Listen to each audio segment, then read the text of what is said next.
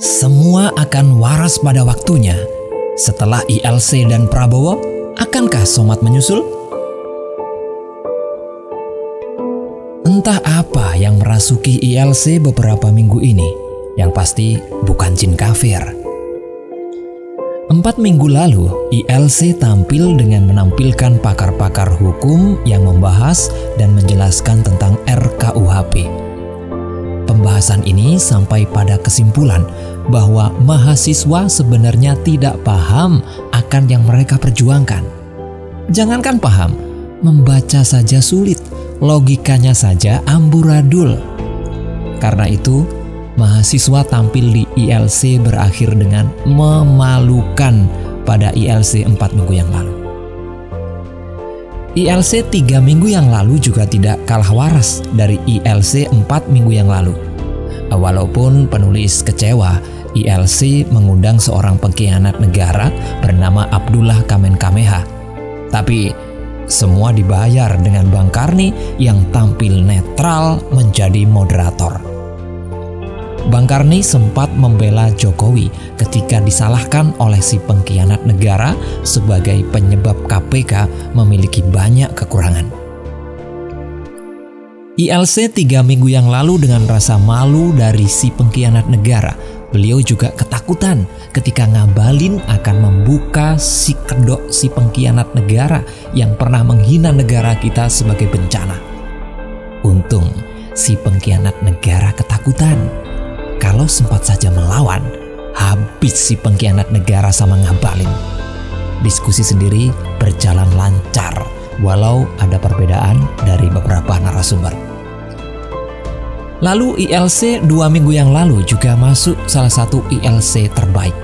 Saling serang terjadi dari pihak pemerintah dan pihak oposisi. Untuk hasilnya mana yang menang, penulis sudah membuatkan artikel khususnya. Nah, terlepas dari perdebatan sengit antara pihak pemerintah dan oposisi, namun I L C sendiri berada di posisi netral. Bang Karni juga sudah berusaha menjadi moderator yang baik, walaupun beberapa kali kecolongan yang seharusnya sudah tidak mendapat giliran diizinkan untuk berkomentar lagi. Terakhir, baru saja kemarin I L C kembali tayang, walaupun judulnya sempat menjadi kontroversi. Acaranya sendiri berlangsung netral. Memang ada Tengku Zulkarnain yang menyebalkan, tapi tidak apa-apa untuk hiburan karena secara keseluruhan acaranya sendiri berlangsung netral. Tapi sayang sekali pembahasan kemarin menurut penulis cukup membuat ngantuk. Apalagi Bang Karni berbicara seperti orang kumur-kumur, sehingga penulis bingung acara mau dibawa kemana. Satu yang menarik adalah pernyataan dari mantan teroris bernama Ali Imron. Dia menjelaskan kalau pelaku penusukan sudah terkena radikalisme akut, sehingga masa lalu Abu Rara tidak bisa dijadikan dasar untuk menilai tindakan saat ini. Bagi Abu Rara saat ini, pemerintah adalah togut. Dia tidak peduli Wiranto seorang muslim, selama bagian dari demokrasi maka dianggap togut. Kok mirip ya, seperti kaum sebelah yang sering mengkafirkan sesama muslimnya. Intinya, setelah empat minggu lalu, penulis melihat gejala-gejala T V One dengan I L C-nya mendadak waras. Apa gara-gara takut ditagih Lapindo? Entahlah, yang pasti penulis apresiasi kalau mereka sudah waras dan semoga bukan hanya sementara. Setelah I L C, lalu Prabowo juga tiba-tiba mendadak waras.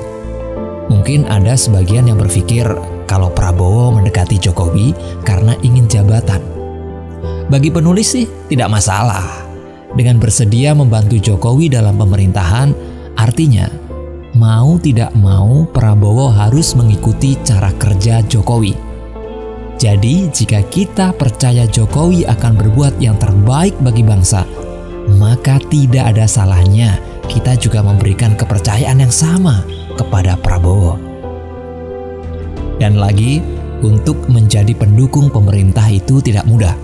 Prabowo harus rela kehilangan suara pendukungnya selama ini. Kaum radikal, F P I, Rocky Garong adalah beberapa pihak yang akhirnya mencaci maki Prabowo karena gabung dengan pemerintahan. Mungkin ada yang menganggap ini adalah trik untuk menarik pemilih Jokowi yang kebanyakan adalah barisan nasionalis. Hal tersebut bagi penulis sih tidak apa-apa, malah bagus, karena artinya untuk menarik hati pemilih barisan nasionalis, Prabowo harus berbuat nasionalis dan menghindari cara-cara politik kadal gurun yang menggunakan politik identitas dan hoax untuk menarik hati barisan nasionalis. Malah bagus, artinya Prabowo akan meninggalkan cara-cara politik lama saat bergabung dengan kadal gurun. Setelah I L C dan Prabowo yang menjadi waras, penulis mendengar kabar jika Abdul Somad sudah mengundurkan diri dari A S N. Penulis tidak punya hak menghakimi apa tujuan Abdul Somad keluar dari A S N. Namun menurut penulis, langkah tersebut sudah benar. Karena kalaupun dipertahankan, Abdul Somad tidak akan fokus bekerja sebagai A S N dikarenakan jadwal acaranya yang padat. Yang pasti, kalau ke depan beliau gila kembali, ya penulis akan kembali kritik beliau. Untuk saat ini, penulis berpikir positif saja. Apalagi penulis mengetahui jika nanti Abdul Somad akan sering tampil di T V One. Jika I L C saja menjadi waras, kenapa kita tidak berdoa agar Abdul Somad juga menjadi waras? Apalagi gejala-gejala Abdul Somad akan waras sudah ada. Saat ceramah di Pekanbaru, Abdul Somad mengajak untuk umat muslim bersatu dan mempertahankan N K R I. Ceramah yang bagus bukan?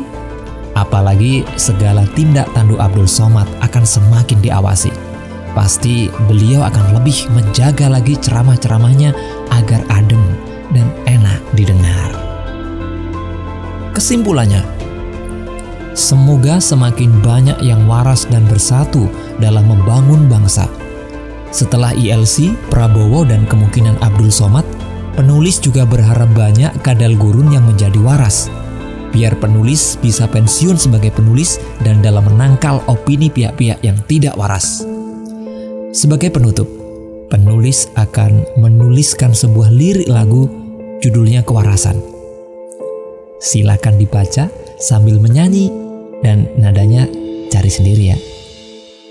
Kewarasan ini janganlah cepat berlalu. Kewarasan ini ingin ku kenang selalu. Bangsaku damai, Indonesia tentram selalu. Bangsaku maju, Indonesia jaya selalu. Begitulah kura-kura.